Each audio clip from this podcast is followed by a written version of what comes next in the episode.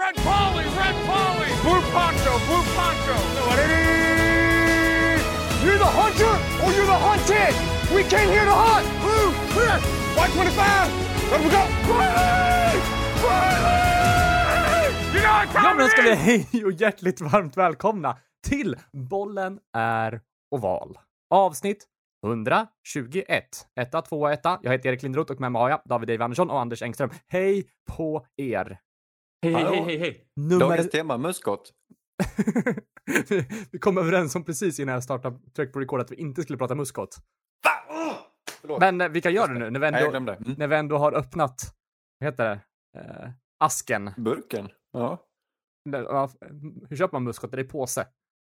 Du kan köpa på påse, men det finns en vanlig kryddburk. Kan man köpa en hel nöt? Ja, det kan det absolut. Det som är gourmetalternativet, att riva färsk muskot liksom, i maten. Men det gör ju högstadieungarna när de får reda på att muskot går att bli hög på. Ja, det är riktigt giftigt. Tips är ju att inte ta muskot. Det känns som att jag pratat om muskot tidigare i podden. Jag vet inte. Det var ju det här klassiska äppelpajsreceptet. De hade skrivit helt fel proportioner på typ Icas hemsida. Och de var 3 kryddmått så hade de skrivit 3 deciliter eller någonting. Så folk som gjorde det där blev ju trippade i sönder. Det var ju många balls. Ja, verkligen. Många synar ju att det var något fel i receptet. Men vissa testar ju på det där. Jag vet inte ens om man får tag i så mycket muskot. Men ja. Nice att droppa muskot. 1 deciliter muskot i en äppelpaj alltså. Ja. Hög höjd. Eller? Djupt? Eller jag hade gissat i marken. Eller men, växer under vatten? Var inte det sjukt? Finns det? Vattenkastanjer finns ju. Jag ska kolla här. Det är en växt. Ja, kunde vara nästan. Hemlandet, ursprunget är Bandaöarna. Bland molukkerna, där man upptäckte det. I Indonesien. Där nu. Men det odlas på flera håll. Okej. Växthus, eller är det liksom... Det står där... Jag tror inte du behöver växthus när du är en söderhavsö.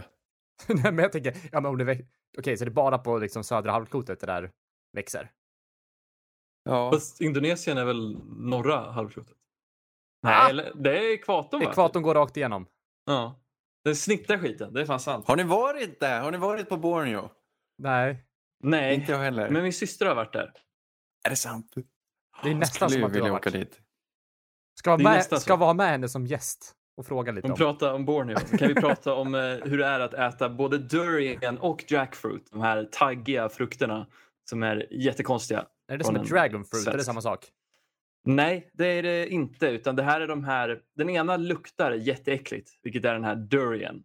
Mm-hmm. Och sen jackfruit är väl det här väldigt populära substitutet istället för kött när man gör vissa rätter. Hade inte du en liten en liten hype på jackfruit här för några månader sedan? Eller för typ ett halvår sedan. Hype? Nej, men det är ju en staple.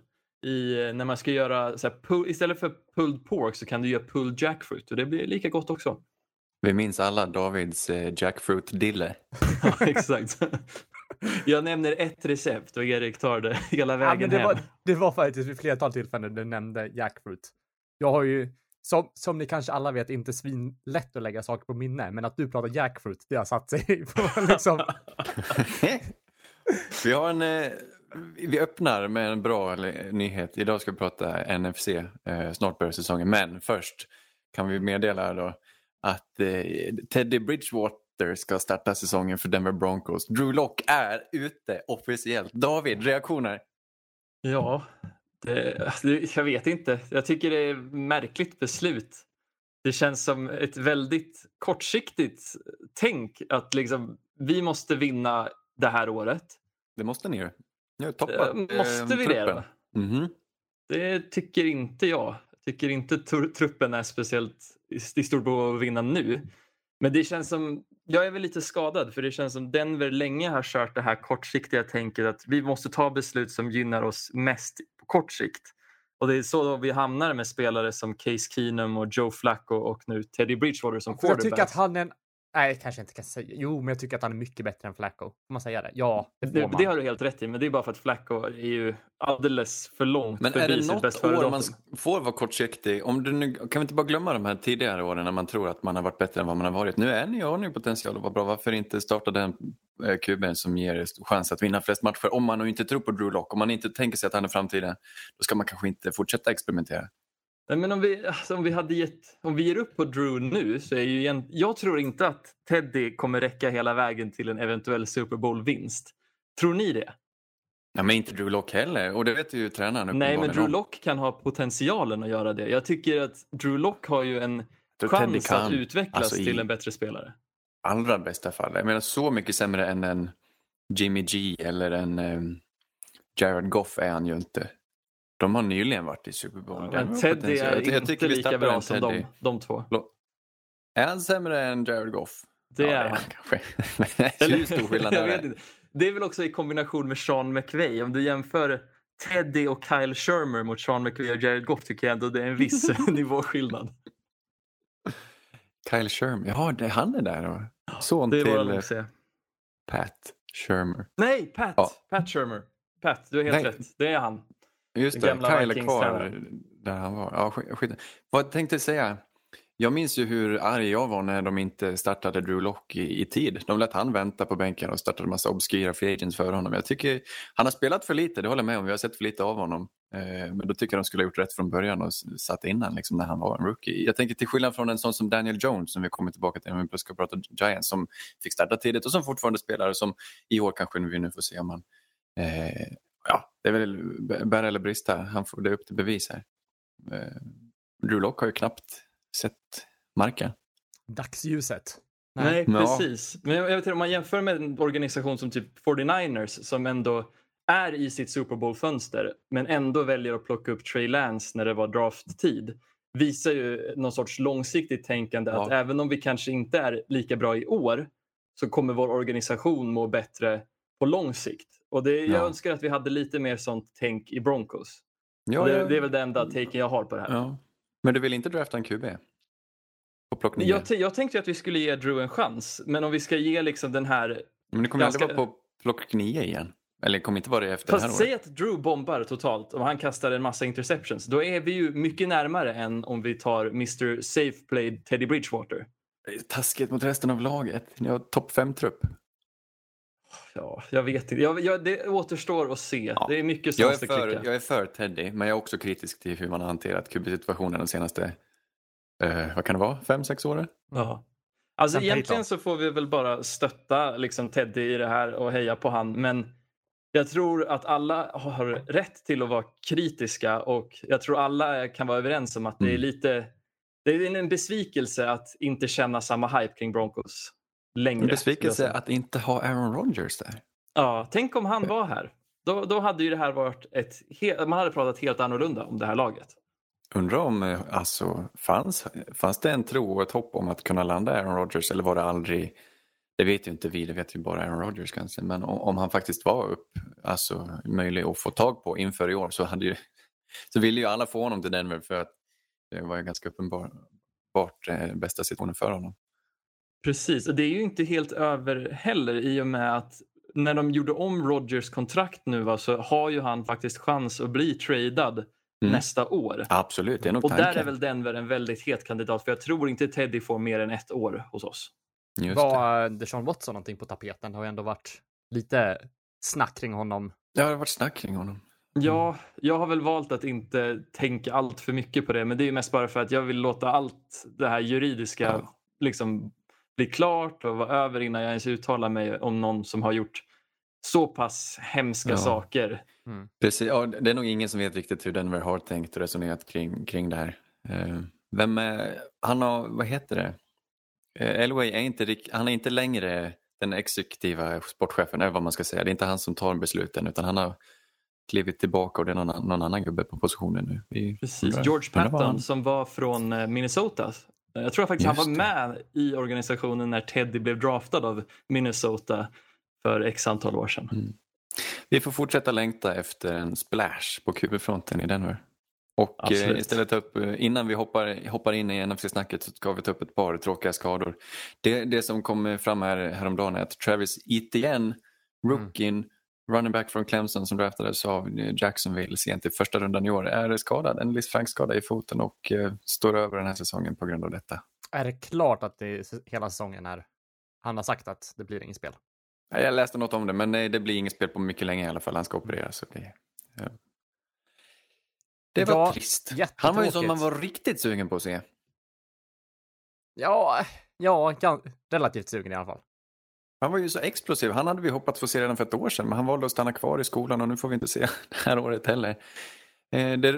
Det som var lite spännande, extra spännande med han var att han hade uttryckt, nya coachen där, att han skulle försöka använda Travis Etienne i en ganska nytänkande roll. Han skulle inte vara den här running backen i klassiskt NFL-format, utan snarare fånga mycket bollar och vara lite alltid, precis som en LaVisca Chenault. De två skulle springa runt och härja. Nu får vi bara se LaVisca Chenault på den fronten, men det kan väl bli kul det också.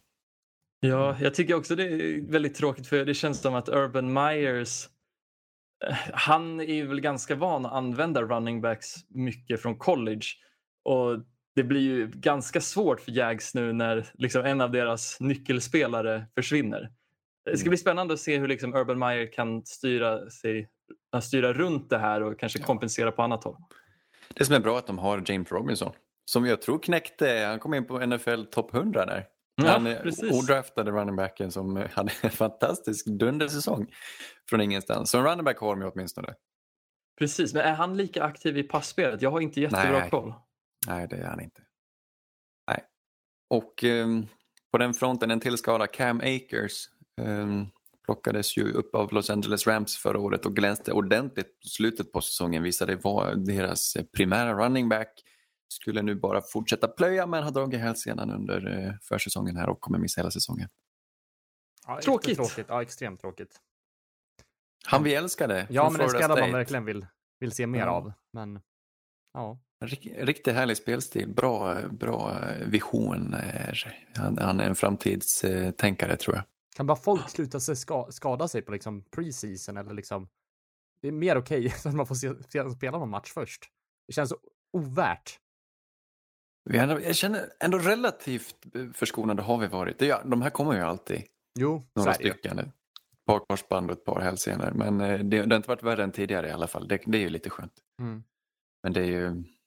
Ja, det måste vara ett sånt slag i magen för dem. Och var så tidigt i karriären. Det handlar om rätt många potentiella miljoner. Det är bara ren otur. Ja, verkligen. Hur ersätter de honom? Precis, trade för Sony Michel, va? Med Patriots. Ja, det var lite lustigt, tyckte jag. Sony Michel är ju en historia i sig. Plockades upp av Patriots i första rundan 2018 vill jag säga. Och var en bidragande faktor i playoff där. En anledning till att de vann Super Bowl. Men han sen inte riktigt. Han var väldigt skadad och inte riktigt varit så bra som hans forna lagkamrat i Georgia, Nick Chubb, ju har varit. Och nu försvinner han här. De känner sig så breda så de lyckas trada bort han och får rätt bra för han. Potentiellt fjärde runda plock för en misslyckad running back. Som nu går till Rams då. Mm. Inte ett för ett i utbyte dock. För jag menar, de är väl väldigt olika spelare. Jag tycker inte att han är helt värdelös. Jag ser fortfarande att det finns potential i honom.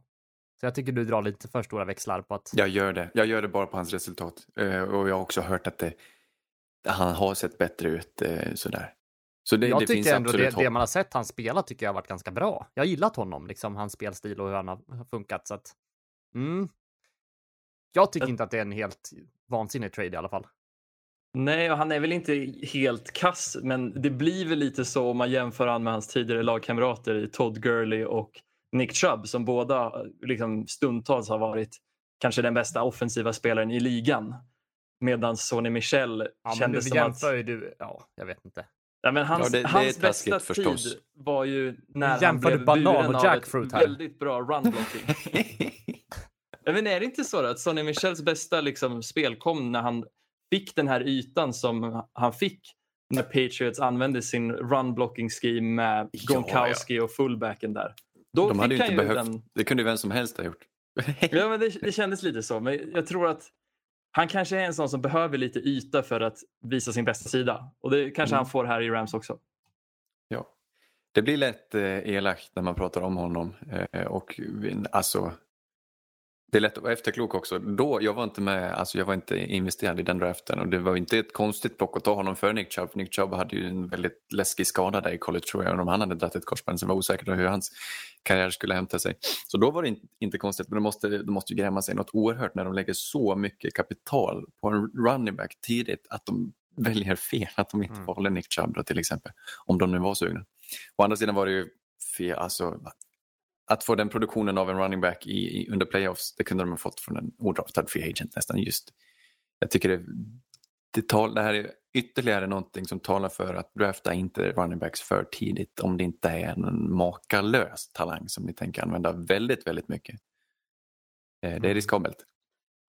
Nej, den gruppen med running backs där typ, för vi har Ronald Jones, Rashad Penny, Nick Chubb och Sony Michel som gick sent runda 1, tidigt runda 2, och alla de har väl haft det lite knackigt att komma igång.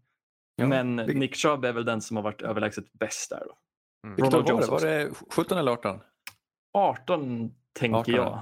Det är inte det Saquon Barkley året som de gick. På det temat hoppar vi in i NFC, och vi börjar med NFC East och vi börjar med New York Giants där Saquon Barkley är tillbaka igen. Och ska vara bäst på plan igen, tänker jag mig. Har ni tappat hoppet? Ja, jag är redan utcheckad från Saquon Barkley. Ja, men jag är typ också det. Jag vill verkligen inte vara det, men ja, om man nu inte är skadad kommer han säkert suga. Fast han har ju verkligen onekligen sjuka talanger. Det är ju ja, men från Penn State var en av de mest explosiva atleterna under Combine som vi sett någon gång, tror jag, och hade ju den här spelstilen som de här riktigt unika talangerna, de här gamla, inte gamla, men han såg ut som en Barry Sanders när han sprang, och det är väldigt få som gör det, som har den låga tyngdpunkten och kan hacka till höger och vänster på det viset. Det är så tråkigt att vi inte fått se en blomma ut, och vi kom uppenbarligen är han ju inte på väg till Hall of Fame som vi alla hade bestämt oss för från början då, utan vi får väl ta det sista han ger oss. Alltså vi ska inte ge upp på han. Han har säkert bestämt sig för han kommer fortfarande bli bäst i världen. För han är ju, jag tror inte det är något fel på hans psyke. Han är nog på väg tillbaka här och har väl chans att bli comeback player. Men jag vill, om vi tittar lite bredare på den här Giants-truppen, så är jag lite halvt exalterad. Faktiskt. De kompletterar det här anfallet nu som länge har varit bra. Daniel Jones har haft bra vapen att slänga till. Men nu får de dessutom in en Kenny Golladay som ska vara den här ettan på wide receiver som de har saknat. Som de signar här från Detroit Lions. Är ni spända på det åtminstone? Alltså jag tycker det är ett svårt lag att vara spänd på. Eller ha någon åsikt om. Jag vet inte. Daniel Jones är väl just den personen som är så här. Det är en axelryckning för mig. Jag vet inte, jag har svårt att vara taggad på honom. Därför vet jag inte mycket i spelarna av vilken receiver man slänger in. Men de har ju onekligen ett bra lagbygge på G. Liksom på samtliga offensiva positioner där. Det är Daniel Jones som är frågetecknet. Och det är lite samma situation där vi hade Denver. Som nu uppenbarligen har gett upp på Drew Lock. Men det är samma draft. Daniel Jones, här har vi byggt ett ganska bra lag kring honom. Och nu gäller det att han presterar alltså. Och det är en ny coach här i Joe Judge som var lite okänd. Typ gamla special teams coach från Patriots som de tog in förra året. Han verkar vara en liten udda personlighet. Lite underfundig och tvingar dem att göra mycket armhävningar. Det har varit mycket bråk, mycket rubriker från New York här under försäsongen på grund av att det har varit slagsmål. Alla har fått göra armhävningar och springa varv. Och folk har inte riktigt stått ut och folk har gått liksom... De som var lite utkanten, de har stuckit och lagt ner sina karriärer och tänkt det här räcker, den här skiten orkar jag inte med. Så han är hård. Vad tycker ni om kollektiv bestraffning? Jag tycker det sammanfattar Giants ganska bra ändå. Det känns som att det är jag har ingen aning om vad är den här lagets identitet. Det känns som att de hittar på någon ny liksom, unik quirk som ska vara Giants varje vecka liksom. Men de har ett spännande secondary. Jag måste få säga det. James Bradbury som de signade förra året var ju alldeles, alldeles lysande. En av de bästa corners under förra året. James Bradbury tidigare Carolina Panthers var helt fantastisk. Och så har de signat nu Adoree Jackson då, från Titans, som ska spela mitt emot honom. Och så har de ju signat Logan Ryan också, och Jabril Peppers tidigare i den här traden från Browns då, mot Odell Beckham Jr. Det finns ett lagbygge på gång. Det går sakta framåt, men det är bra namn på pappret. Så försvaret är på G. Lite större frågetecken kring linebacker och defensiva linjer kanske, men den funkar liksom. Det är stora killar och det har varit deras identitet länge. Jag tycker att vi ska ha förhoppningar om att det finns chans att ta sig till slutspelet. Det finns chans. NFC East är fortfarande öppen och Giants var ju på väg. De var ju nästan där förra året nu när alla var värdelösa visserligen då, men de var ju en Eagles läggmatch ifrån att ta sig till slutspel. Ja, just det. Får vi inte glömma. Ja, jag vill höra lite vad ni tycker om Jason Garrett och Kadarius Toney. För mig känns det som ett väldigt omaka par. Ja, när man tänker sig att Jason Garrett är lite stel i sin, och inte så uppfinningsrik i hur han ritar upp ett anfall. Nej, precis. Och så väljer de liksom den mänskliga joysticken själv i Kadarius Toney. Jag tycker det skrek panik när de inte fick Devonta Smith, som de säkert var väldigt hungriga på efter att Cowboys och Eagles fuckar dem. Men smart att trada ner i alla fall då. Som har på sig lite plock. Precis. Och så tar de Kadarius Toney som ett litet tröstpris. Jag tror inte vi kommer att se så mycket av honom. Han är rå. Jag tror inte vi får se så mycket av honom i år faktiskt. De har många andra receivers som Kenny Golladay och Sterling Shepard och Darius Slayton som ju har varit bra länge. Så han blir väl en joker i leken. Hoppas han får några snaps åtminstone. Ja, jag tycker bara det är synd, för han hade säkert fått en mycket större roll i ett lite mer kreativt anfall. Mm. Nej, jag tror på Giants. Washington då, som faktiskt var de som vann divisionen förra året. Är de favoriter i år igen, undrar jag? Tveklöst. Det här är det bästa laget på pappret. Hallå. Det var snyggt. Nej, ja. Erik säger tvek, David säger tveklöst. Okej. De har ju också ett intressant lagbygge där på G också med Terry McLaurin och allt det här. Men ta in en ny quarterback nu med Ryan Fitzpatrick som ska... Man vet att han kan ju också glänsa till och prestera. Har han presterat en hel säsong? Inte helt va? Han svajar alldeles mycket. Det kommer bli ett inkonsekvent lag, precis som förra året. De var nära på att gå till slutspel förra året för att de spelade en usel division. Tror det blir tungt för dem. Jag håller inte med. Jag tycker ända sedan Fitzpatrick har kommit till Miami så har han blivit mer och mer konsekvent. Jag tycker att de matcherna som Fitzpatrick spelade förra året var inte alls inkonsekventa, utan det var ganska konsekvent bra. Och enda anledningen till att han inte fick starta hela året är ju för att den ungtuppen Tua Tagovailoa blev instoppad kanske lite för tidigt. Och jag vill ju tro att Fitzpatrick kommer fortsätta på den här kulan som en lite äldre, lite mer erfaren och vis quarterback. Och ploppa in han i ett lag som lyckades ta sig till slutspelet med liksom Alex Smith och Tyler Heinicke som liksom vapendragare. Jag tror att det här kommer bli skitbra. Jag tror att deras defense kommer vara en stor del till varför de vinner matcher, men att Fitzpatrick finns där som en liten krydda kommer bara vara toppen. Ja, det är lite roliga namn de har signat i Curtis Samuel.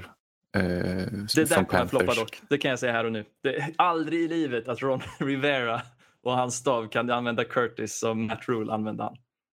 Varför? Nej, men precis. Och varför har han inte presterat? Jag vet inte så mycket om Curtis Samuel, men alla säger att han är så bra och han har aldrig varit det för att alla har använt honom fel.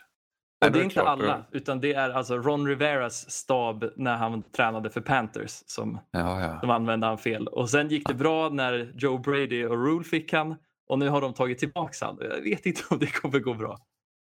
Nej, men de har fyllt på lite. Det är inte bara Terry McLaurin längre. Adam Humphries kommer in. De draftar Diami Brown från North Carolina. Va? Och det är fler namn. Dax Milner också från BYU. Det blir kul. Zach Wilsons polare. Så det är fler namn. Jag tror inte... Nej, det är som du säger. Det är inga som sticker ut. Inga som är alls på samma nivå som Terry McLaurin. Men det är i alla fall några som kan fånga bollen när han tar på sig coverage. Då, om vi säger så. Jag tyckte Logan Thomas hade väl en bra säsong förra året. Han kanske kan fortsätta på den kulan. Ja, just det. Och han har dem förlängt nu tror jag. Gett honom ett nytt kontrakt. Frågetecken kring offensiv linje. Det är också det största frågetecknet till Giants, glömde vi säga, på pappret sämsta offensiva linjen. Här har vi också lite frågetecken. Det vi gillar är att de lyckades plocka upp Sam Cosmi från Texas i andra rundan, som potentiellt startar från början här. Så det är mycket frågetecken, men också lite kul. Mm. Och ja, vad tror vi om Chase Young? Det han bjöd på i slutet förra året kändes som att det här, oj, då hajar man till liksom. Han ser stundtals överlägsen ut.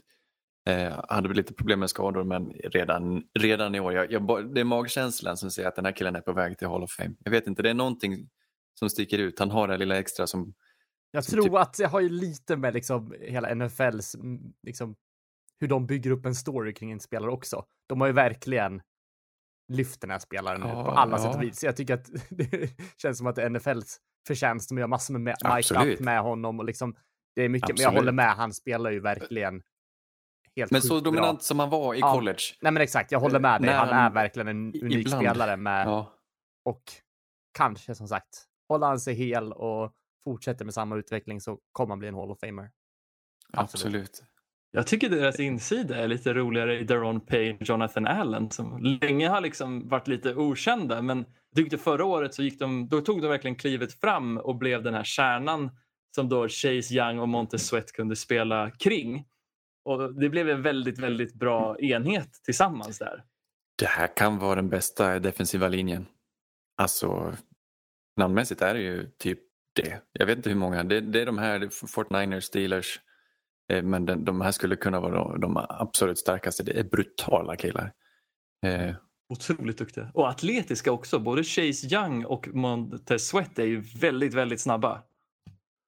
Ja, nej, jag är taggad. Supertaggad på Washington. Mm.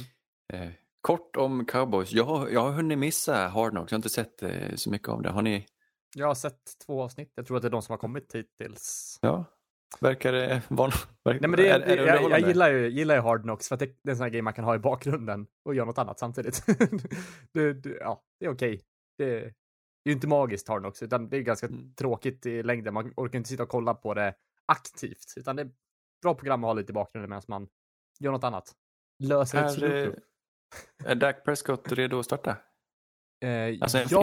Men han har väl varit på lite sån här extra koller, så att det är lite varningsflagga på honom. Han gjorde någon sån check och sen var tvungen att göra en till check på istället axeln. Han hade gjort någon mer muskelskada. Ja. Exakt, så jag är lite... Ja, jag vet inte vad man ska tro där. Det är ju aldrig bra att göra en andra check, men att han inte bara blev grönflaggad på en gång, utan det är någonting som finns kvar där i axeln. Så var har vi Cowboys då? Jag menar, här har vi en stark offensiv linje istället, men som förra året var söndertrasad, alltså riktigt, riktigt skadad. Och som bara blir äldre och äldre. Men förstås kan de vara hela och Dak Prescott får vara hel, så ska de ju kunna, vi såg ju hur han ensamt höll dem kvar i matcher förra året och lyckades vinna den här comeback-vinsten mot Falcons typ när de var under med 3 score. Så han... Det var häftigt. Det var riktigt magiskt i början på försäsongen tills Dak Prescott blev skadad. Det har man ju kvar lite minnet, och bara därför så tänker man sig att de ska kunna vara med och fightas i år igen. Det är en sån som CD Lamb skulle kunna bli hur bra som helst. Vi älskade honom inför draften, och han har skapat rubriker under träningsläget här som att han är helt bländande bra. Men det är han ju verkligen. Alltså man blir ju också, det är det där med Hard Knocks, man blir ju extra pepp när man får se att de kör sina reps på träningarna som ser riktigt crisp ut. Och sen blir det oftast lite platt fall för alla Hard Knocks lag. Men jag känner, håller sig Dak Prescotts liksom skadefri, och han har sagt sina liksom bra receiver runt omkring. Man var Cooper, Lamb och Gallup och Elliot håller sig frisk också, så har de ju väldigt fint offense där som jag kan... som jag ser fram emot att se. Och så ligans sämsta försvar. Ja, men det kan räcka ändå. Jag satt dem till slutspel i alla fall. Jag tror att det kommer räcka till ett slutspel om de håller sig friska där. Ja, jag tycker, alltså, precis som du säger, anfallet ser riktigt bra ut. Det som är lite, jag oroar mig för, precis som du säger, är väl försvaret, men också att förra året när det väl gick som bäst så stod också Cowboys för en hel del turnovers. av väldigt märkliga anledningar. Jag vet inte om ni minns det, men det var liksom flera matcher back-to-back som de hade liksom 2-3 plus turnovers. Och om det kommer fortsätta att vara liksom temat för deras anfall, då tror jag det blir svårt, även om Dak är liksom på samma nivå som han var förra året. Jag älskar deras draft de hade. Jag är lite så här försiktigt positiv inför framtiden. Jag är glad att de har signat, eller med att de har förlängt med Dak Prescott äntligen, att de gjorde det. Så det finns ju hopp för laget som inte har varit bra på länge. I Eagles, jag tycker de här tre lagen, alla har ju chans att vinna divisionen. Eagles ger inte samma chans. Vilka har ni satt? Erik, du sa att du satt Cowboys att gå vidare. Ja, och jag har ensamma. Ju... Ja, alltså det... Okej, jag vet inte. Jag har satt Washington som en liten slamkrypare. Men jag vet inte. Nej, jag vill nog säga bara Cowboys med den divisionen. Mm.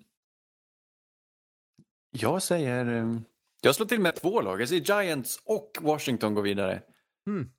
I år blir Giants mitt lag. Jag har aldrig varit särskilt taggad på dem. Men jag tycker det här är en bra trupp. Jag tror deras offensiv linje blir bättre med bättre coachning. De sparkade deras O-line coach mitt under förra säsongen. Jag har en magkänsla mellan Joe Judge som jag ändå gillar. Och vi kör, tycker jag. Daniel Jones, må det bära eller brista. Men jag ska heja på dig i höst. Varför känns han känns så platt? Jag gillar så här. Nej, jag vill inte heja på honom.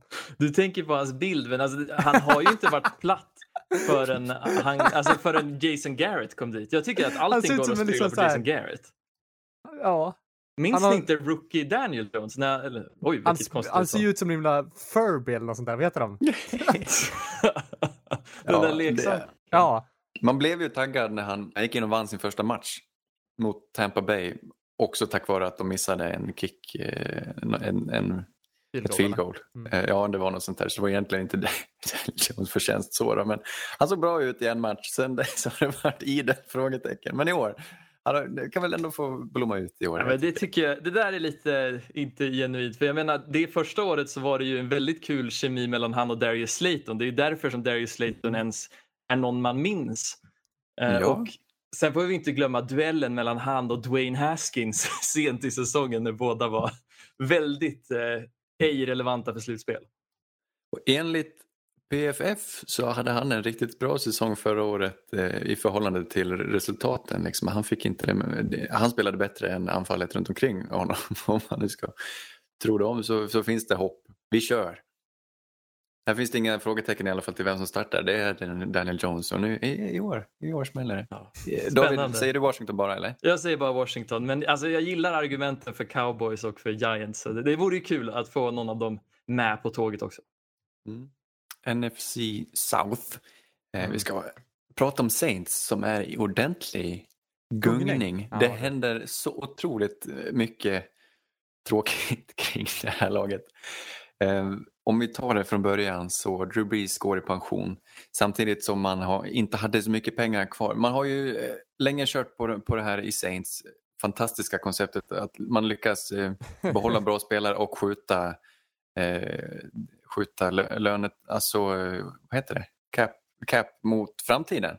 Och det är någon sån form av SMS-lån eller samla sina lån till något här bizarr ränta känns det som. Typ. Ja. Och det fanns ju någon gång så ska man få betala för det och i år så kom smällen får man ändå lov att säga för man har inte kunnat behålla en enda vettig free agent. Eller en har man kunnat behålla. Marcus Williams lyckades man tagga, gjorde en franchise tag på. Resten har gått. Saints hade en helt fantastisk trupp förra året egentligen, men man har tappat sin första tight end, man har tappat en av sina starting corners, man har tappat sina två typ bästa defensiva tackles. Man har tappat Trey Hendrickson som blommade ut. Han gick till Bengals till exempel. Ja, det är ju... Ja, ja det var det. Men Emmanuel Sanders skulle man inte behålla heller. Nej. Så det finns inget djup kvar på wide receiver. Och dessutom då som plåster på moset så har Michael Thomas varit tvungen att operera sig. Så han missar början av säsongen.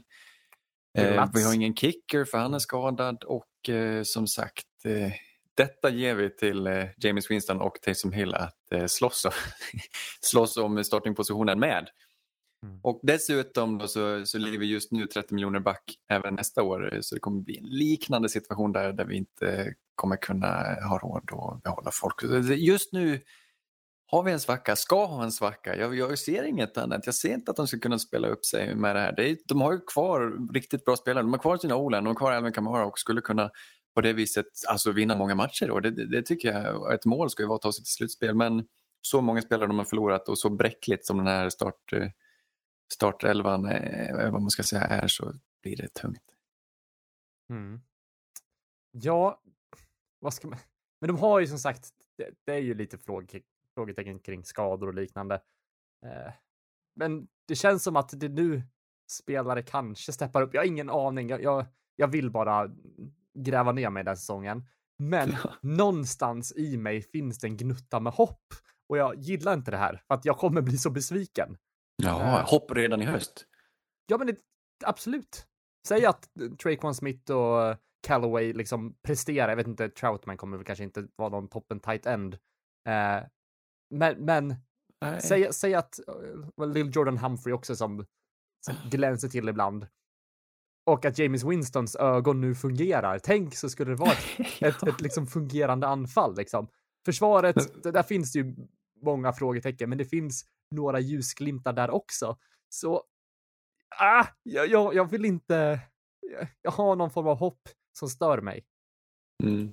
Alltså det är ju inget katastroflag. Vi har haft bra drafter tidigare, vilket gjort att vi har en ganska stabil trupp. Alltså med hög kvalitet på många positioner. Absolut. Redan.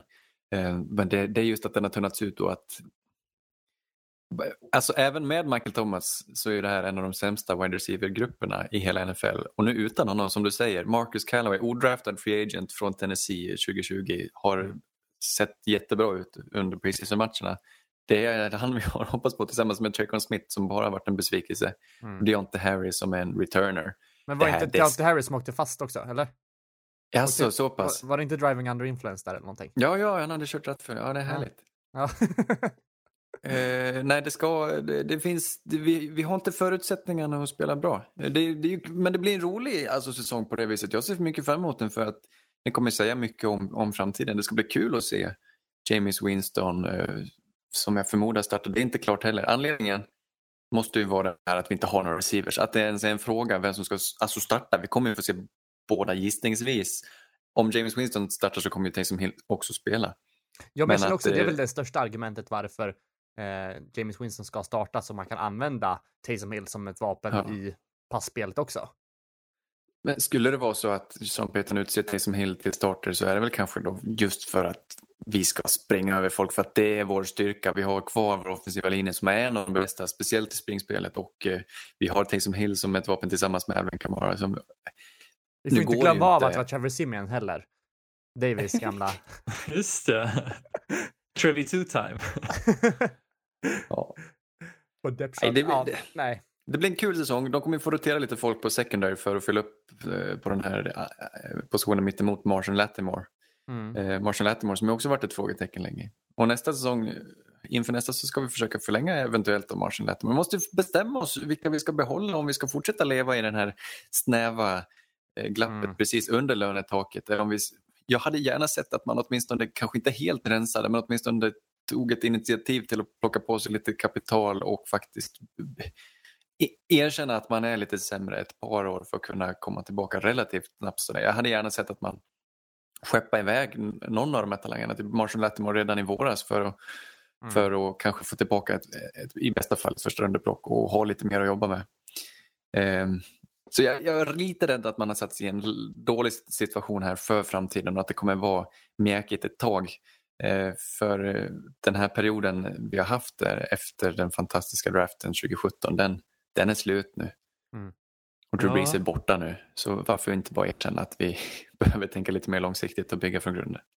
Det känns ju lite som ett Lyxfällan-avsnitt att se all den här liksom, att skulderna äntligen har kommit ikapp sig. Men också kanske välbehövligt, för jag menar, ni har ju fått 4 väldigt, väldigt bra år som har varit väldigt roliga att följa. Absolut. Det var ju ett helt fantastisk strategi. Jag menar absolut inte att man ska ångra att man hamnat här. Men jag tycker man ska erkänna att man är här. Det är lite som så här, man har haft ett hus och haft en brakfest i 4 år och krossat kristallskålar och liksom haft världens dunderparty. Men nu är det dags att städa upp efter den här festen. Ja, jag tycker det. Så det, ja. Precis. Men det ska ju bli kul som sagt att se vad som händer med era två quarterbacks. Och jag menar, om Dameis visar sig få lite revansch, vilken bra reklam för LASIK surgery. Det är ett litet köptips från mig som är inne på börsen, att om Dameis spelar bra, då ska man investera i ögonkirurgi. Ja. Och även om vi inte har kunnat signa alltså top free agents, så har jag ändå signat rätt många free agents, och de ska bli svinkul att se i vårt system. Så jag menar inte att Saints kommer vara värdelösa. Det finns absolut chans att gå till slutspel. Vi tar Panthers då. Carolina Panthers, just för att det här har ett lag som är ungt och som ska vara på gång och som ska ha varit på gång ett par, tre år nu, och som jag också egentligen saknar identitet, tycker jag. Det är ett lag liksom Jacksonville där jag inte riktigt vet vart vi har dem och vart de är på väg. Nu har de tagit in Sam Darnold. Istället för att drafta en quarterback så ska Sam Darnold försöka hottas upp med lite vax och sånt där. Det är som en möbeltapetserare. Ta in en gammal trasig stol och sätter på en ny dyna. Nu är det. Det räcker med en dyna. Den kommer inte rasa. Men det är ju sprickor i trät sen innan. Så jag tänker det. Det är ingen bra stol. Tapetseraren kan göra stolen hur fin som helst, men trät är ruttet. Ja. Bygg nytt. Ja. Verkligen. Nej, det vore ett mirakel om de nu får ut någonting av Sam Darnold, som ju har varit en stor besvikelse i flera år. Jag känner inte Sam Darnold. Jag har inte sett, alltså jag har inte analyserat honom på det sättet. Det kanske finns någonting där. Jag såg honom inte spela i college, så jag ska inte säga något. Men jag tror inte på det. Kan vi prata lite mer om möbeltapetsering eller? Ja, absolut. Ni vet den här Lamino-stolen jag hade hemma. Det är en sån här fårullsstol med trä. Ja. En sån här fin, jättefin. Den lämnar vi inte en tapetserare, för jag tog den som arv av min farmor. Och den var väl kanske liksom, hon har haft den många, många herrans år. Jag lämnade in den till en tapetserare, bytte ut den där fårullen och sen sprack hela trät. Det var jättetråkigt. Den är kärnstolen. Vad sa du? Sprack den medan hon höll på eller? Nej, utan så fort man lyftade sig tillbaka så var det väl en spik eller någon skruv som hade satt lite dåligt. Ja. Men hon sabbar stolen. Jag vet inte. Alltså, man vill ju inte ha stolen som den var innan, men nu vill man ha den ännu mindre, så att ja. Men vad fin ull då? Ja, jättefin. Och Lamino-fåtöljer är ju jätteläckra, så det kan jag rekommendera. SVDC, deras bästa produkt. Ja, med tillhörande pall. Fotpall. Just det. Just det, nu när du säger det så minns jag den här stolen ganska klart, att jag har suttit i den och känt hur det knakar. Jag tycker bättre om sådana här stora, alldeles för stora pundarfåtöljer som fläckar i, alltså där man har suttit med sitt flottiga hår mot nacken liksom. Det ska gärna vara liten fuktig fläck där i mitten på nackstödet. Jag skulle kunna säga att du rockar sån här, är det 80-tal sån här ägg? Nej, det måste vara tidigare. 60-tal. Ja, nej, 40, vem vet? Ja, tidigt är det.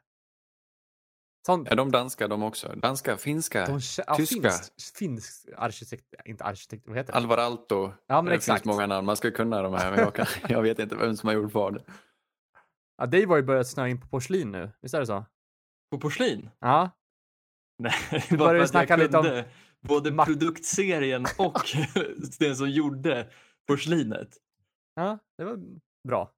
Ja, det kände jag mig stolt över. Det är kanske det enda porslinet jag har koll på. Det och Ikeas 365. Vad heter den här? Blå eld. Det finns en serie som heter. Jaså? Blå lågan. Det är ju restaurangen på SSAB. Lunchrestaurangen på SSAB. Ja, jag var uppe i Nittsjö här om veckan och köpte på mig lite andrahands allmogeporslin. Är det så? Jaså? Ja, jag gillar det. Så långt mina kunskaper sträcker sig. Ja, men det är fint. På tal om bristande kunskap. Jag var väldigt taggad när jag såg att Panthers tog Terrace Marshall. Men jag har inte hört någonting. Och jag har inte kollat heller om jag ska krypa till korset. Jo, då, han har varit bra. Han har det? De älskar honom, jajamän. Och han har fångat bollar under matcherna också. Han har varit helt fantastisk. Roligt, för jag tycker han känns som ett perfekt komplement till Panthers receivertrupp. Med att de har Moore, Andersson och Curtis drog jag. Ja, det blir perfekt. Då har vi det här basketlaget med olika talanger. Det blir spännande att se vad de kommer hitta på med det. Men det är här vi ska tala illa om han eftersom vi inte trodde på han. Nej, jag gjorde ju inte det, men jag tänker att om det är något lag som behövde en big, så att säga, en center på korten, så är det Panthers. Det är det fina med draften. Att oavsett vad du, alltså du måste ju ha dina åsikter och sånt där, men oavsett vad så vill du att alla ska lyckas. Det är liksom det här härliga tröstpriset att när du hade fel, vilket händer alltid, så får du åtminstone njuta av en till bra spelare som det går bra för. Hejar vi för lite på spelare eller? Ja, men det kan, nej, vi är snälla. Ja. Mm. Tommy Tremble från Notre Dame draftar de också, tight end. Ja, just det. Han blir ju kul att se. Tight end / fullback, det här blir bra. Oj. Ja, det hade jag glömt. Men det, ja, precis. Det där är ju också en kul spelare att följa. Mm. Det är väl right in line med det här. Jag vet inte vad man ska kalla Rules identitet. Men det känns ju som att han vill ha väldigt fysiska spelare med JC Horn. Och sen då Tommy Tremble. De tidigare, Chin och Jeter och alla de där. Ja, men precis. Ännu ett år av en stor draft där vi hoppas att det går bra för allihopa. Men de kommer inte ta sig till slutspel. Yes. Vi säger så. Utan, för de har fortfarande inte riktigt den här spetsen. Men vad vet jag, de skulle kunna överraska ett långskott som ändå har en liten chans. Falcons är på väg åt motsatt håll. Kanske får någon helt sjuk säsong. Alltså han kanske där hela laget. Han kommer så ont i ryggen efter säsongen. Ja. Men alla tror väl att Bucks går vidare. Sen har de Hubbard också. Ja, förlåt. Mm. Ja, Bucks går vidare. Lätt, ja. Resten av lagen är i gungning. Panthers på väg upp, Saints i någon sorts mellanregister och Falcons på väg åt fel håll. Jag har satt Saints inom situationstecken här. Alltså de är lite som Washington, de kan gå lite. Kanske inte. De går vidare? Ja, kanske. Nej, ja eller nej? Ja, okej. De får bli mitt lag som går vidare. Saints. Snyggt. Hej. Jag tror bara jag Bucks, tyvärr. Jag är redo att bli krossad. Ja. Jag är också bara på Bucks, men det vore ju väldigt kul att se Saints förlora i runda 1 i år igen. Så jag håller lite på din take också där, Erik. Ja, mysigt. Vi kommer i alla fall till slutspel. Västerut, här måste vi börja med det kanske mest spännande laget med ultra höga förväntningar på så stora frågetecken. Det är Los Angeles Rams som till att börja med då hade NFLs bästa försvar förra året tack vare den här Brandon Staley, hette han så? Stämmer. Blanda ihop den. Nej, Brandon Staley, precis. Som har dragit vidare och nu är head coach i Chargers. Och ett par snubbar från det här secondaryt försvann också. Så de kommer ju att... Jag har väldigt svårt att tro att de skulle kunna vara etta igen. För det finns ju inget lag som 1-2 i rad. Det bara är så i NFL. Ingen riktigt vet varför. Men... att de då oundvikligen ska tappa på försvaret ihop med att de nu lägger alla ägg i samma korg i en Matthew Stafford. Det får det här att kännas som att det är lite väl stora förväntningar och att man absolut inte ska utgå från att Rams är bäst och ta sig vidare här. Eller? Tänker jag fel? Jag har dem inte till slutspel, tyvärr. Är så? Jag kanske. Nej, det är roligt. Men nej, alltså Stafford, han har så mycket att bevisa för mig. Jag vet att han är liksom... bra quarterback, men det var länge sedan jag såg något stort från honom liksom under en längre tid. Han glänser till vissa matcher och sådär, men han har jättebra receiver runt omkring sig, så han får ju bevisa. Jag kommer ju säkert få äta upp min hatt liksom efter match 1 när både Woods och Cup och Dan Jefferson börjar prestera. Så att jag har dem inte i slutspel, sjukt nog. Nej. Vi får se. Men framförallt är han ju också väldigt, väldigt, väldigt, väldigt, väldigt skadebenägen. Eller han har alltid ont, han har alltid skadad, men han brukar kunna spela ändå när han känner för det, typ. Mm. Han blir bara äldre, så det är inte otänkbart att han har ett hinder här i form av någon skada igen. Jag vet inte om han är i sitt livsform. Alltså jag ser mycket fram emot det, men jag tror inte heller på Rams. Nu ångrar jag mig, jag har dem till slut, men jag måste ångra mig. För att det är så bräckligt. Jag hoppas... på dem. Alltså jag gillar laget. Jag tycker de har roliga nya äggvita uniformer. Men det är farligt. Mm. Jag tycker att ni är lite väl hårda. Jag tycker Rams ändå har förtjänat att liksom ha någon sorts förtroende för deras försök. Sen jag ser ju dem i slutspel, men jag tycker i det stora hela kanske det inte är så viktigt, utan det är mer roligt att se det här experimentet med Matthew Stafford under en kompetent huvudtränare och offensiv koordinator. Så det är lite där jag tycker det är roliga med Rams. Sen, jag vet inte, jag ser ändå ganska mycket uppsida med Rams. Jag har svårt att tro på de andra lagen i divisionen. Där är det väl lite mer grötigt, men vi kommer till dem. Ja, alltså jag hoppas på Matthew Stafford 100%. Jag älskar honom som spelare. Han är en väldigt rolig QB. Men det är mycket på bordet. Så vad skulle jag säga? Ja, nej, Aaron Donald, han är bra. Ja, men det är ett intressant lagbygge. Jag tycker det är kul att det har funkat. Det funkade så pass bra ändå förra året. För de betalar stjärnorna, Rams. Precis som egentligen kanske man ska säga Chiefs är ju likadant. Utan de har några extrema stjärnor och sen försöker de fylla på med hyggligt bra material runt om dem. Så det är aldrig de här liksom, urskogen till trupper egentligen. Varken Rams eller Chiefs. Men det har gått bra ändå. Nåväl. Cardinals då? Ska vi inte ta dem istället? Jag vet inte varför man... länge så ska de ju... De tog Kyler Murray. Mm. Och borde vara bra nu. Det är hans breakout-år. Jag säger det. Det är hans breakout-år. Han kommer vara fantastisk år. Cardinals kommer gå som ett tåg. Ja. Vi har varit väldigt kritiska mot Cliff Kingsbury dock. Ja, David är ju största liksom... heter det? Pitchfork-bäraren någonsin mot Cliff. Men har han inte förtjänat det då? Ge han det här året nu. Han får till vecka 8 på sig. Men innan det har han hunnit bevisa vad det är för trupp han liksom snickrat ihop det här. Alltså det här är ju Alfons helikopter. Den kommer flyga hur bra som helst. Han har ju sågat och hamrat och grejat här. Så att det kommer flyga nu. Jag ser det. Jag ser Kyler Murray som en stjärna nu. Kyler Murray är en stjärna. Men... Jag har varit låg på honom, men nu är jag hög på honom. Let's okay. Go! Jag var hög på honom redan förra året, men det jag menar, mitt problem med Cardinals är ju att deras offensiva strategi är ju helt åt helvete. För jag menar, de har så pass mycket talang, men de verkar inte kunna paketera det till ett kompetent anfall. Han saknade en planka förra året, men nu är alla plankor på plats och helikoptern flyger. Ja, om man kan erkänna sin inkompetens och tänka helt nytt, så är jag på. Jag vet inte om han har gjort det dock, men jag hoppas att han har gjort det. Men han måste ju vara kompetent nog för att kunna ha det här jobbet. Måste väl förstå att det har gått dåligt och att han har tänkt fel sen han dök upp här. Han har fått ett bra lag serverat till sig. Så nu kör vi. Och alltså bara för Rondell Moores skull så vill jag säga att Cardinals går vidare i år. För det vore så roligt. Och de har tagit in A.J. Green också. De har ju DeAndre Hopkins. Får vi inte glömma J.J. Watt där som en gubben i lådan och så... Har Saven Collins, deras nya linebacker som de draftade från Memphis. Tulsa varit riktigt duktig under preseason. Så, ja, vi kör. Största frågetecknet är cornerback-paret. Malcolm Butler och Byron Murphy är tänkta att starta här. Alltså, okej. Okay. Ja. Men deras rookie-plock har ju varit väldigt spännande i alla fall. Så jag vet mycket jag gillar Cardinals, men jag tror att ledningen är... rutten och då kommer det behövs ett byte där innan vi ser något för Cardinals. Ja. Men Kyler Murray, vilken springtalang. Det kommer vi verkligen få se nästa år. Och hans arm kommer också poppa nu. Jag lovar. Precis, och får han bara vara frisk. Han har varit skadad, det får vi inte glömma.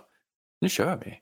Han kommer MVP. Ja, verkligen. Ja, nej, nej. Det är verkligen inte. Men krävs mer än 5 yards passar för att bli MVP. Han kommer ju göra några riktiga sjuka deep balls nu. Det kommer bli... Inte i Cliffs-anfall. Kanske jag tror och han bryter det så kallade scriptet. Då kanske vi får se lite deep balls.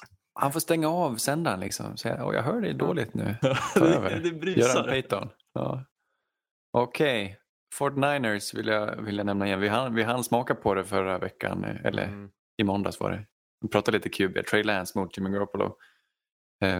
Det de har gjort som vi behöver säga också är att de har förlängt Fred Warner. Den här fantastiska stjärnan till linebacker som är så viktig för deras försvar. Han är den bäst betalda linebacker nu. Det är roligt, Fred Warner. De har verkligen hittat bra snubbar. De har draftat så fruktansvärt bra 49ers på sistone. George Kittle och Fred Warner är riktiga elitspelare. Nick Bosa ska vi få se. Ja, jag måste bara berätta vad som hände där förra veckan. Ni vet redan. Vi pratade ju lite om 49ers och deras match. Och så vi frågasatte er verkligen om Trey Lance hade spelat. Men det var ju så att NFLs hemsida hade glömt att skriva upp hans stats på liksom matchen. Så att det var ju lite snopet. Ja, han spelade, såg bra ut ett tag, blev sämre, eller om det var tvärtom. Ja, men 2 touchdowns fick han väl i alla fall. Visst var det så? Jajamän. Mm. Han började dåligt, slutade bra. Jag tror, vi sa ju det att Jimmy Garoppolo skulle starta. Men det vi måste nämna också att kanske han har sagt så oavsett vem som startar så kommer vi få se Trey Lance. Så han kommer ju dyka upp i små paket. Han kommer få ta några snaps. Jag tror det blir någon form av kombination mellan dessa två just denna säsong. Otveklöst att Garoppolo startar, men att Trey Lance ska vi självklart få se, för han har ju sin unika talang i form av att han är otroligt atletisk till skillnad från Jimmy G. Mm. Ja, det här är ju ett jokerlag för mig. Alltså, jag vet inte riktigt vart jag har dem. Men precis som du säger, det är så mycket att gilla. Speciellt just ledningen med Kyle Shanahan. Och nu vet inte jag vem som tar över som DC. Men de har ju den här styrkan på defensiva linjen som säkert kan kompensera. För deras secondary är väl inte så bra längre, vad jag vet. Nej, och de har tappat några spelare också. Ja, det blir onekligen intressant att se om de kan hålla det uppe. Jag antar att han från direktiven och försöker ta fram samma försvar som Saleh trottade fram, så ska det nog gå bra. Mm. Det jag tänkte på här, Trey Lance, eller Jimmy, han dejtade någon porrstjärna. Är det han känner? Jag fattar inte det där. Porr-Jimmy, ja. Porr-Jimmy, ja. Att han dejtade porrstjärna. Trey Lance dejtade Colin Cowards dotter. Undrar hur det går för dem. Det är alldeles för liten snackis. Och jag tror att du säger porrstjärna, och jag tror att det var en porrstjärna. Alltså, det låter som att, jag tror inte han har varit runt i... Liksom, hela... Det är inte hans grej liksom. Nej, jag tror inte att han liksom varit runt i hela Pornhubs katalog och dejtat så, utan han har väl stött på någon, tror jag. David. Bra tips annars, skriv och fråga. Ja, nej, vad hade du på hjärtat, Erik? Nej, jag tänkte om du hade någon mer inblick i det, om jag hade fel, men du har ingenting att komma med. Nej, har du någon bra inblick i Pornhubs katalog? Ja, givetvis. Men när jag läste den rubriken så valde jag ganska snabbt att inte läsa artikeln. För det kändes högst ointressant. Det jag tycker är kul dock är att Jimmy G var så pass anonym under åren i New England. För att sen flytta till San Francisco och då i sann California-anda bli väldigt liberal i både kött och blod.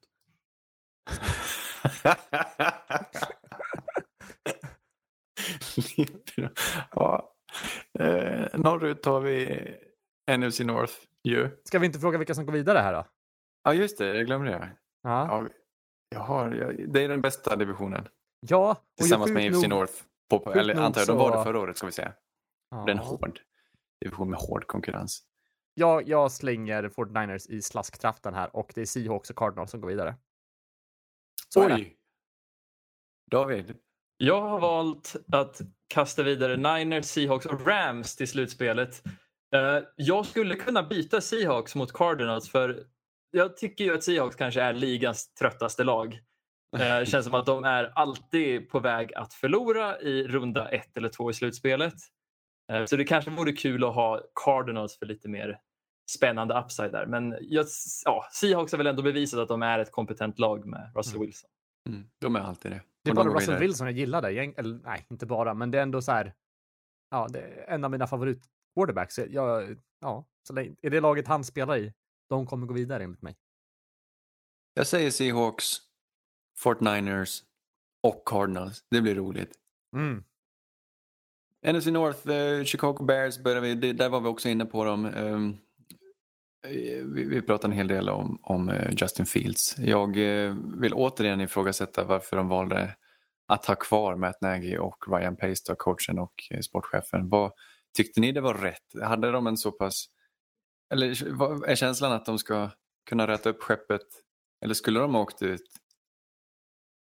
Ja. Jag vet inte. De försökte rädda sig kvar genom att Ryan Pace tradade upp och fick Justin Fields, vilket var ett svinbra drag. Jag menar. Och bara därför är ju risken att de här två som jag tyckte har utstrålat en viss inkompetens och blir kvar lite längre än vad de borde vara. Jag tycker så fort tanken att den här coachen kanske ska sparka, så varför inte bara sparka? Jag tycker ofta sällan du hör en coach vara på kanten av stupet och sen att de behåller dem och att det lyckas liksom. Nej men exakt, det är sällan en coach behöver lite mer tid det, liksom, nej, jag menar med. Det är ju aldrig så. Det är ju aldrig så. Det har säkert hänt någon gång, men jag kan inte komma på en enda gång det har hänt, så då det borde man ju då lära sig av, och faktiskt så fort du tänker tanken, låt coachen gå. Jag tror bara att många är kvar lite längre för att det är för jobbigt. Det blir för stor press på dig som ordförande eller ägare och försöka hitta en ny liksom. Och så, oj, ska jag behöva bestämma? Nej, låt han vara kvar. Jag tjänar pengar ändå. Ja. Jag vet inte, jag tycker det kanske är lite, det kan vara väldigt skadligt ändå för Fields långsiktigt. Om vi säger att han är bra och liksom Bears går åt helvete ändå, eller i alla fall säsongen, då kommer väl Nagy och Pace så småningom få lämna, och då måste vi få in en ny tränare som ska gilla Justin Fields. Så det känns som det är, misskött är ju ett väldigt bra ord för att beskriva Bears. Jag tycker inte heller det är ett lag som är en QB bort. Jag tycker de har mer hål som de behöver lösa. Ja, jag menar det. De har inte ens lyckats upprätthålla det här försvaret som var så bra 2018. Det var helt fantastiskt roligt. Och som man hade laddat in spelare i det här försvaret och att de verkligen presterade. Det var Vic Fangio som var defensiv koordinator då. Men sen har de börjat läcka och att de inte ens kan behålla en spelare som Kyle Fuller som är en viktig corner som de har lyckats drafta. Och sen tänker de, nej vi har inte råd. Han får gå. Vi plockar in Andy Dalton. Jag tycker det är många konstiga beslut. Jag gillar att de tradade upp till Justin Fields. Jag tycker det, Ryan Pace, han har inte bara tagit dåliga beslut, men det är märkligt. Det är märkligt. Och krydda är att Taven Jenkins, som man också draftade då, som skulle starta på offensiva linjen, är skadad, ska opereras eller någonting, missar början på säsongen åtminstone. Taven Jenkins från Oklahoma State. Stor herre. En bumling, offensiv tackle. Jag minns att jag var taggad på han. Så synd att inte få se han. Glasögon hade han också, va? Ja, just det. På sportbilder. Ja, nej, men... Älskvärt. Jag tror inte på Bears. Vikings. Samma där. Lite gungning. Ja. Minst sagt. Stor cirkus. Ja, just det. Hela quarterbackrummet där är ju... Jag vet inte. Nej, vi släpper det. Behöver vi prata om dem? Nej. Jag ska bara nämna... Vilka folk som har kommit. Daniel Hunter är tillbaka. Han var ju... Han hade en fantastisk säsong för 2 år sedan. Var skadad. Missade förra säsongen. En edge som bara blir bättre och bättre. Sheldon Richardson har de fått tillbaka. Var några år i Browns. Och kommer nu tillbaka för att avsluta sin karriär. En defensive tackle. Kul. Mysig kille. De plockade in Didi Westbrook som en tredje receiver. Bra kompetent tidigare från Jaguars. Och de har plockat in Patrick Peterson från Cardinals. Det är lite roligt. Ska få avsluta sin karriär med Mike Zimmer. Men de lyckas inte behålla en free safety i Anthony Harris. Deras 2 corners som de draftade förra året går dåligt för. Jeff Gladney är... om han misshandlar sin flickvän, han kommer aldrig spela mer. Som de tog i första rundan förra året. Och Cameron Dantzler som de tog i andra eller tredje, som verkade lovande. Han spelar med andra laget nu och verkar inte alls finnas någon hopp kring honom. Så det är mycket skit. Och så... Som lite extra krydda så är Kirk Cousins... jag vet inte. Det är nog mer cirkus kring Kirk Cousins för att han vägrar det här vaccinet. Mm. Och han kommer med konstigare uttalanden än man kan önska. Och Mike Zimmer är rasande. Så... Ja. Jag vet inte. Vi kan lämna Vikings till handlingarna. Ja. Packers lär ju vinna divisionen i år igen. Så är det. Rodgers var borta ett tag. Vi har inte behövt nämna det, för vi hade vårt uppehåll innan han eventuellt försvann, och sen när vi började på det igen så är han tillbaka. Så det har varit en uttjatade långa snackisen under sommaren. Men det landade i att Aaron Rodgers blir kvar, vill ha lite mer inflytande och troligen lämnar efter det här året. Stämmer. Jag har Packers och Vikings. Jag var tyst under eran sågning av Vikings, för jag tycker ändå att det finns bra fundament här i att de har sin QB, de har en defensivt lagd coach som verkar ha lagt ner väldigt mycket tid. Ja, tillräckligt med tanke på att de har ju, jag tycker ju ändå att Kirk kommer han få spela, han är ju i alla fall tillräckligt för att ta sig till slutspelet i den frågan. Är han tillräckligt för att nå en Super Bowl? Nej, det tror jag verkligen inte. Men med Dalvin Cook, med Justin Jefferson, Adam Thielen och mycket mer såna här spännande offensiva vapen, så tror jag att det inte krävs så bra QB-spel. Sant. Vi glömmer Justin Jefferson. De hade bästa... Vad var det för år? Både Justin Herbert och Justin Jefferson. Och synd att båda inte kunde vinna Offensive Rookie of the Year. Men Justin Jefferson har det varit konstigt lite prat om nu inför säsongen. Han är helt bländande wide receiver och så... så kul och som finess i sina rötter. Så nej, det är sant. Vi ska inte, de blir roliga att titta på. Jag såg mest konceptet Vikings.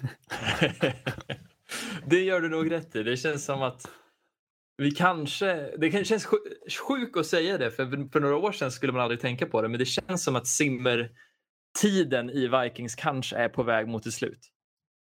Ja, han är ju unik på det viset att han är en sån coach som oavsett hur dåligt det går för laget så är det han man vill ha kvar liksom. Han verkar så himla bra och han är ju ett defensivt geni och jag tror inte han är på väg ut. Men å andra sidan, går det dåligt tillräckligt länge så är ju alla på väg ut. Ja, förr eller senare om du bara förlorar. Så det finns väldigt få sådana coacher som kan klara sig undan på det viset. Som har sitt jobb så tryggt. Det är typ han och... Hade inte Harbaugh lite så innan Lamar Jackson kom in? Ja, just det. Han var där och ryka. Precis. Mm. Ah, spännande. Och Mike Tomlin åker ju inte ut i första taget. Pete Carroll åker inte ut i första taget kanske. Sean Payton kommer inte åka ut. Sannoliken anträffbar. Nu ska vi dela ut lite priser i slutet av avsnittet här. Dels lite försvarsspelare, Defensive Rookie of the Year, Defensive Player of the Year och även Coach of the Year. Jag tänker att vi kanske börjar med Coach of the Year. Är det mest ointressanta? Nej, det är väl roligt. Det brukar gå till ett otippat lag tar sig till slutspel. Då kan coachen vinna. Ja. Jag tycker att det är jättesvårt. Jag vet... Ni pratar mycket coacher och ni gillar hur de agerar och så här. Jag tycker att det är jättesvårt att säga vilken coach liksom i organisationen som gör vad, vilken som liksom som är det som får det att lyckas. Alltså så här. Sen är det absolut HC:n som liksom håller ihop allting och valt ihop sin personal och så vidare och så vidare. Jag satt Sean McDermott i Bills mest för lagbygge och jag tror att de kommer ha en pangsäsong och de är ändå Super Bowl liksom kandidater på något sätt. Jag ser att det här är ett lag som kan gå långt. Så det är hela min tanke kring det. Jag undrar om hans fönster kan vara förbi. Att de nu är så pass... För jag menar, de har ju gått så pass fantastiskt oväntat bra så snabbt. Och det är hans förtjänst. Och han skulle kunna ha vunnit det förra året eller till och med året dessförinnan. Nu känns det som att de är en känd entitet så att det nästan är så att han hamnar lite i skymundan för att men Bills är alltid bra. Jo, men han har ju inte vunnit som sagt de två senaste åren. Så nej, i och för sig. Kanske det är hans tur nu. Man kanske kan se det lite så. Går så, det bra för dem i år så är det liksom den enda chans att det har gått bra 3 år eller något. Klokt. Förra året stod det väl mellan han och mellan Brian Flores och men jag tror att Kevin Stefanski vann den till slut. I år har jag satt vi kör på min uppstickare Joe Judge. Om Giants tar sig till slutspel. Joe Judge, ingen vet vem man är. Och därför kommer alla rösta på honom. Vad fan Joe Judge? Ja, det är fan en bra story. Ja, jag hade röstat på den om Joe Judge hade visat sig vara kompetent. Min är Brian Flores. Jag kör en rerun. Jag tror ändå att Flores, om allting fortsätter som det ska så kommer vi se han få det här priset. Han är ju älskad av laget och verkar oerhört kompetent. Vore inte konstigt. Nej. Vad roligt att alla ex-Patriots-coacher inte misslyckas. Brian Flores är en av de som verkligen har lyckats. Annars har de ju... Joe Judge är väl Patriots också? Ja, precis. Så där vet vi fortfarande inte. Men vi kan ju åtminstone hoppas. Matt Patricia var ju en blunder. Bill O'Brien gick inte jättebra för. Till slut. Yes, men vi tar försvarsspelare då. Defensive Player of the Year. Jag är ju jättetråkig. Så att Aaron Donald. Alltså, han borde ju vinna varje år. Han borde vinna MVP. Alltså så här. Ja. Han är så sjukt bra. Så att ge han pris varje år. Bra. Ja. Stämmer, helt rimligt. Ja. Jag valde inte han bara för att ha något roligare att säga. Så jag drämmer till med Miles Garrett. I år är väl året. Han är också en sån här som Chase Young som har det här som nästan ingen har. den här fysiska kapaciteten som ger din lilla extra edge över de andra edge-spelarna som Bosa-bröderna är helt fantastiska, men de har inte Miles Garretts fysik hur starka de än är. Och Miles Garrett är svinhäftig och var riktigt bra förra året och kan han vara i år igen och kan vara hela säsongen, så kommer han absolut kunna vinna. Mm. Ja, han är ju verkligen en supertalang, men det är ju lite som Erik säger att Aaron Donald borde vinna varje år fram tills att han på något vis blir mänsklig igen. Och om jag ska vara sån där, så kan jag tycka att det var lite smaklöst av Steelers fans förra året att säga att TJ Watt förtjänade mer än Aaron Donald och sen rabblar de upp massa stats när de jämför en edge defender mot en interior pass rusher, och de är snarlika. Mm. Han hade fler sacks kanske. Jag tror han hade mer pressure. Lika många sacks som vad heter det? Trey Hendrickson. Där har vi skillnad i position. Ja. Det är lite lättare på kanten. Ja, men verkligen, och speciellt om man jämför liksom spelarna runt omkring Aaron Donald och spelarna runt omkring TJ Watt, så känns det som att det är lite klassskillnad i spelkanonen. Och då har han ändå vunnit. Han har ju haft över 26 vissa år. Ja, han är så unik. Det är helt fantastiskt att han finns. Mm. Ja, det är storhet. Det är precis som Tom Brady och Peyton Manning. Liksom, när man väl såg dem under sin prime så var det liksom, det här kommer man sällan se igen. Mm. Om vi tar rookie då. Vilken defensiv rookie. Alltså jag kände på mig att vi kanske tog lite samma här. Och då kanske någon av er tänker så här, men jag ska inte ta samma. Men jag tog i alla fall Micah Parsons, linebacker Cowboys, som har liksom knipit till sig en starting-roll redan nu, bara visat framfötterna på en gång och verkar vara hur bra som helst. Så att det är inget snack. Ja, det är en riktig lågoddsare. Det vore ju... Jag skulle inte vara överraskad, för han är ju helt fantastisk och han kommer ju säkert spela fantastiskt, och då kommer han förtjäna att vinna. Undrar hur många tacklar han kan få egentligen. Mm. Men de har spelat en del, eller åtminstone prövat han, åtminstone i första matchen så spelar han alltså som en ren edge defender, för att det fanns den potentialen igen. Så frågan är om man kommer få den rollen där han får blomma ut tillräckligt mycket för att få så pass många tacklingar för att kunna vinna. Men jag vet inte om konkurrensen är så stor, om det finns så många andra självklara defensiva spelare från årets draft som kommer sättas in som bra situation. Ja, jag kanske kan rabbla upp mitt block då, för jag tycker att det kanske är det här som är den sanna lågoddsaren. Och det är Jeremiah Owusu-Koramoah, linebackern i Browns, för jag ville egentligen sätta Joe Tryon, men med tanke på att Jason Pierre-Paul och Shaq Barrett kommer förmodligen starta framför han, så tror jag inte att han kommer få den tiden han behöver. Men Jeremiah Owusu-Koramoah, som kommer förmodligen starta som linebacker i Browns, kommer ju verkligen också ha den här storylinen med sig, att han blev lite bortglömd i draften på grund av något hjärtfel, eller misstänkt hjärtfel, för att sen glänsa i det här toppenförsvaret som förmodligen kommer gå till slutspelet. Just, självklart. Ja, jag håller ju honom högre än, eller lika högt som andetag som Micah Parsons, att han var ju helt fantastisk att titta på inom True Day. Bra val. Men då drömmer jag till, men jag satt och funderade lite sen ångrar mig. Så jag säger, jag tror en bra spelare på ett bra försvar som ska bryta det här mönstret att det går dåligt för corners tidigt, det är Patrick Sertan. Nej, jag får känslan, alltså jag trodde inte inför, men nu får jag känslan i allt som kommer fram och hur han verkar bete sig och föra sig och hur han drömde till med en inception från start för att visa att jag är här och jag kommer vara bra länge. Så får jag ändå känslan att Patrick Sertan kan vara bra redan första året, och i Vic Fangios system så kommer han få lite hjälp och det kommer vara till hans fördel, så att han till och med kan prestera bra och vinna en utmärkelse. Jag säger Patrick Sertan. Jag gillar det. Snyggt. Bra plock. Har vi olika? Nej, vi har samma på försvarsspelare, David, men annars är det olika på samtliga priser där. Kul! Precis. Ja, vänta, jag har de här, ska se om vi måste ju ändå återkomma till vad vi sa förra året och om någon faktiskt prickade rätt här. David, jag kollar på dina. Du hade rätt. Derrick Henry. Ja, just Office Player of the Year 2020. Snyggt.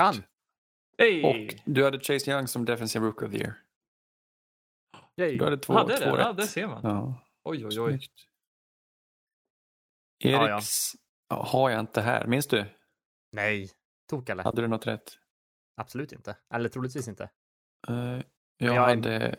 glad deltagare ändå. Jag hade Aaron Donald som defensive player of the year. Jag hade nog också det. Det tror jag vi hade samma där. Mm. Så är vi. Sådana är vi. Gött. Det är inte roligare än så. Vet du vilket avsnitt vi hade? Så kan jag ju gå in i arkivet och leta i rullarna här. Men... jag gillar ju Anders plock Kenneth Murray som defensive rookie of the year. Det var inte kul. Det var lite nystickare. Ja, det gick ju bra. Ja, lika bra som för mitt offensive rookie of the year med Cam Akers som var borta halva säsongen. Och Chandler Jones som förmodligen också var borta en hel del, va? Man ska ju satsa högt. Ja, precis. Drew Brees MVP. Man kunde ju åtminstone... Ja. En naiv Saints-supporter säger ofta Drew Brees. Men han har en chans. Han har ju aldrig vunnit MVP. Alltså, så det hade ju varit... stora rubriker om han vann i år. Men det blir ju svårt när han har slutat. Jag tänker att innan vi avslutar för dagen får jag ta upp ett gammalt segment som vi haft tidigare som går ganska snabbt. Vad förutom vår podd lyssnar våra lyssnare på Spotify? Jaha! Oj, gud vad spännande. Ser man musik? Ja, det är bara musik vi jobbar nu. Artister. Mm. Ja. Vad tror ni? Vad har hänt sen... sist jag frågade så var det Eminem och U2 och Kygo och David Guetta och Dermot Kennedy. En salig blandning. Ja, vilka är det nu, tro? Har ni någon gissning? Kan det vara... jag kan säga att en av dem jag nämnde precis är kvar på listan. Ja. Annars tror jag vi har lite äldre akter från svenska progrörelsen. Jag tror Samla Mammas Manna kan finnas där. Nej. Och inte typ Nationalteatern heller. Nej. Kajpa. Nej. Det är en gammal favorit till dig med här, Anders. Flowrider. Nej då, jag gillar Flowrider. Nu ljuger du. Come on, blow my flute. Hur gick den? Blow my whistle, baby. Va? Just det. Ja. Det var bra. Blow my flute. När kommer du med en svensk cover på den Flowrider-låten, Anders? Fast blås min blockflöjt. Absolut. Blås i hornet, baby. Ja. Let me know. Vad har ni mer då? Har ni någon chansning? Eller ska jag bara rabbla? Men om det är Flowrider, så det är i den tiden. Vi kanske har lite Kanye West också. Jag tror att han är den enda hiphop-akten här. Som inte är med. Vad sa du? Jaha, nu förstår jag. Nej, ja. Men det måste ju vara något band. Jag tror på Fall Out Boy. Nej. Jag tror de aktiva. Bra fråga. Fallout, ja, det är de nog. Ja, men de släpper lite titt som tätt här. De har gått in på lite mer alternativ. Jag tyckte om deras hit. Tyckte det var bra. Den är bra. De tog bort vokalerna. Det är coolt. Vi hade David Guetta är fortfarande kvar på vår topp 5 här. Oj, det är ju någon som saknar öron i så fall. En som någon Sonja Aldén. Nej. Sarah Dawn Finer kanske dök upp också. Inga kvinnliga akter. Vi har Shirley Ylvis Clamp med också. Jill Johnson, Lena Philipsson. Ylvis. Oj, ja, det här är verkligen någon som saknar öron. Det kanske är jätteelak. Jag gillar Ylvis. Det skulle kunna vara jag. Ylvis är väldigt roliga. Ja. Elvis då? Ah, inte med heller. Vi har Metallica också. Sen har vi ett band till. Är det metal rock? Ja, metal. Kanske, vad säger man? Power metal nästan. Dragon Force. Nej, Rhapsody. Nej, men det är väl mer rimligt. Det är väl Sabaton då? Ja, stämmer. Snyggt. Sjukt. Kan det vara någon, det är våra falukompisar som lyssnar på oss och på Sabaton. Jag har ingen falukompis som lyssnar på Sabaton, tror jag. Ja, då så. Har du hur bra är Sabaton? De är riktigt uppskattade, va? Jag gillar dem. Alltså, jag är den enda falukompisen till mig som gillar Sabaton. Jag var på... Nu kommer jag... Folk hatar mig kanske. Men jag var på Iron Maiden-konsert. Och det var Sabaton förband. Och jag tycker att de var bättre än Iron Maiden på den spelningen. Kan vara rimligt om Iron Maiden är 70 år. Ja, jo. Men de är ett svinbra liveband. Sen har de bra peppmusik också. Gillar man spinning, då kanske man vill lyssna på Sabaton. Ja. Jag hade ju en period när jag lyssnade på väldigt mycket power metal. 2007. Ja, det minns jag. Då var det Masterplan, de här tyska, de tyckte jag var bra. Mm. Det är mysigt. Men, jag kommer inte ihåg vad han heter nu. Jorn Lande heter han, sångaren. Jag tyckte om Avantasia och Arion. Sen gillar du väl, det är inte Power Metal, nej glöm det, det är mer alternativ. Jag tänkte med Porcupine Tree och grejer, men det är mer alternativ och... Är det samma era? Nej, det var senare du började lyssna på det. Ja, det var senare. Ja. Jag tycker det är svårt att lyssna på Sabaton för att det är så... Det låter ju roligt att säga att det är svårt att relatera till med tanke på att jag lyssnar på låtar om liksom, kriminalitet och sälja droger. Men att lyssna på Carolus Rex, jag ser mig inte riktigt där bland karolinerna och dödar utlänningar. Men det är det sämsta kanske med Sabaton, att de inte har det här fantasy-temat. De verkar sjunga mer om krig. Och de tycker ju om andra världskriget. Det är ju väldigt big för dem. Mm. Alltså Rhapsody, deras största fan var ju Christopher Lee. De gjorde ju låtar ihop med Christopher Lee som var någon sorts saruman. Han talade i början av någon låt. Det är roligt. Han sjöng med dem. Han hade ett eget power metal band. Christopher Lee. Ja, man spelade in en egen power metal julskiva. Det var bara la massor med riffs tror jag. Det var nice. Carol the Bells med feta riff. Ja, det är fint. Ja, nu går vi och kollar på sången. Rest in peace. Puss och kram hörni, vi blir tillbaka kanske nästa vecka eller någon annan vecka. Vi hörs snart igen i alla fall. Kul att ni lyssnar och hör av er om ni har någon fråga. Vi finns där poddar finns. Puss och kram. Hej! Hej! You're the hunter or you're the hunted! We came here to hunt! Blue, clear! White 25! Let me go! Quietly! Quietly!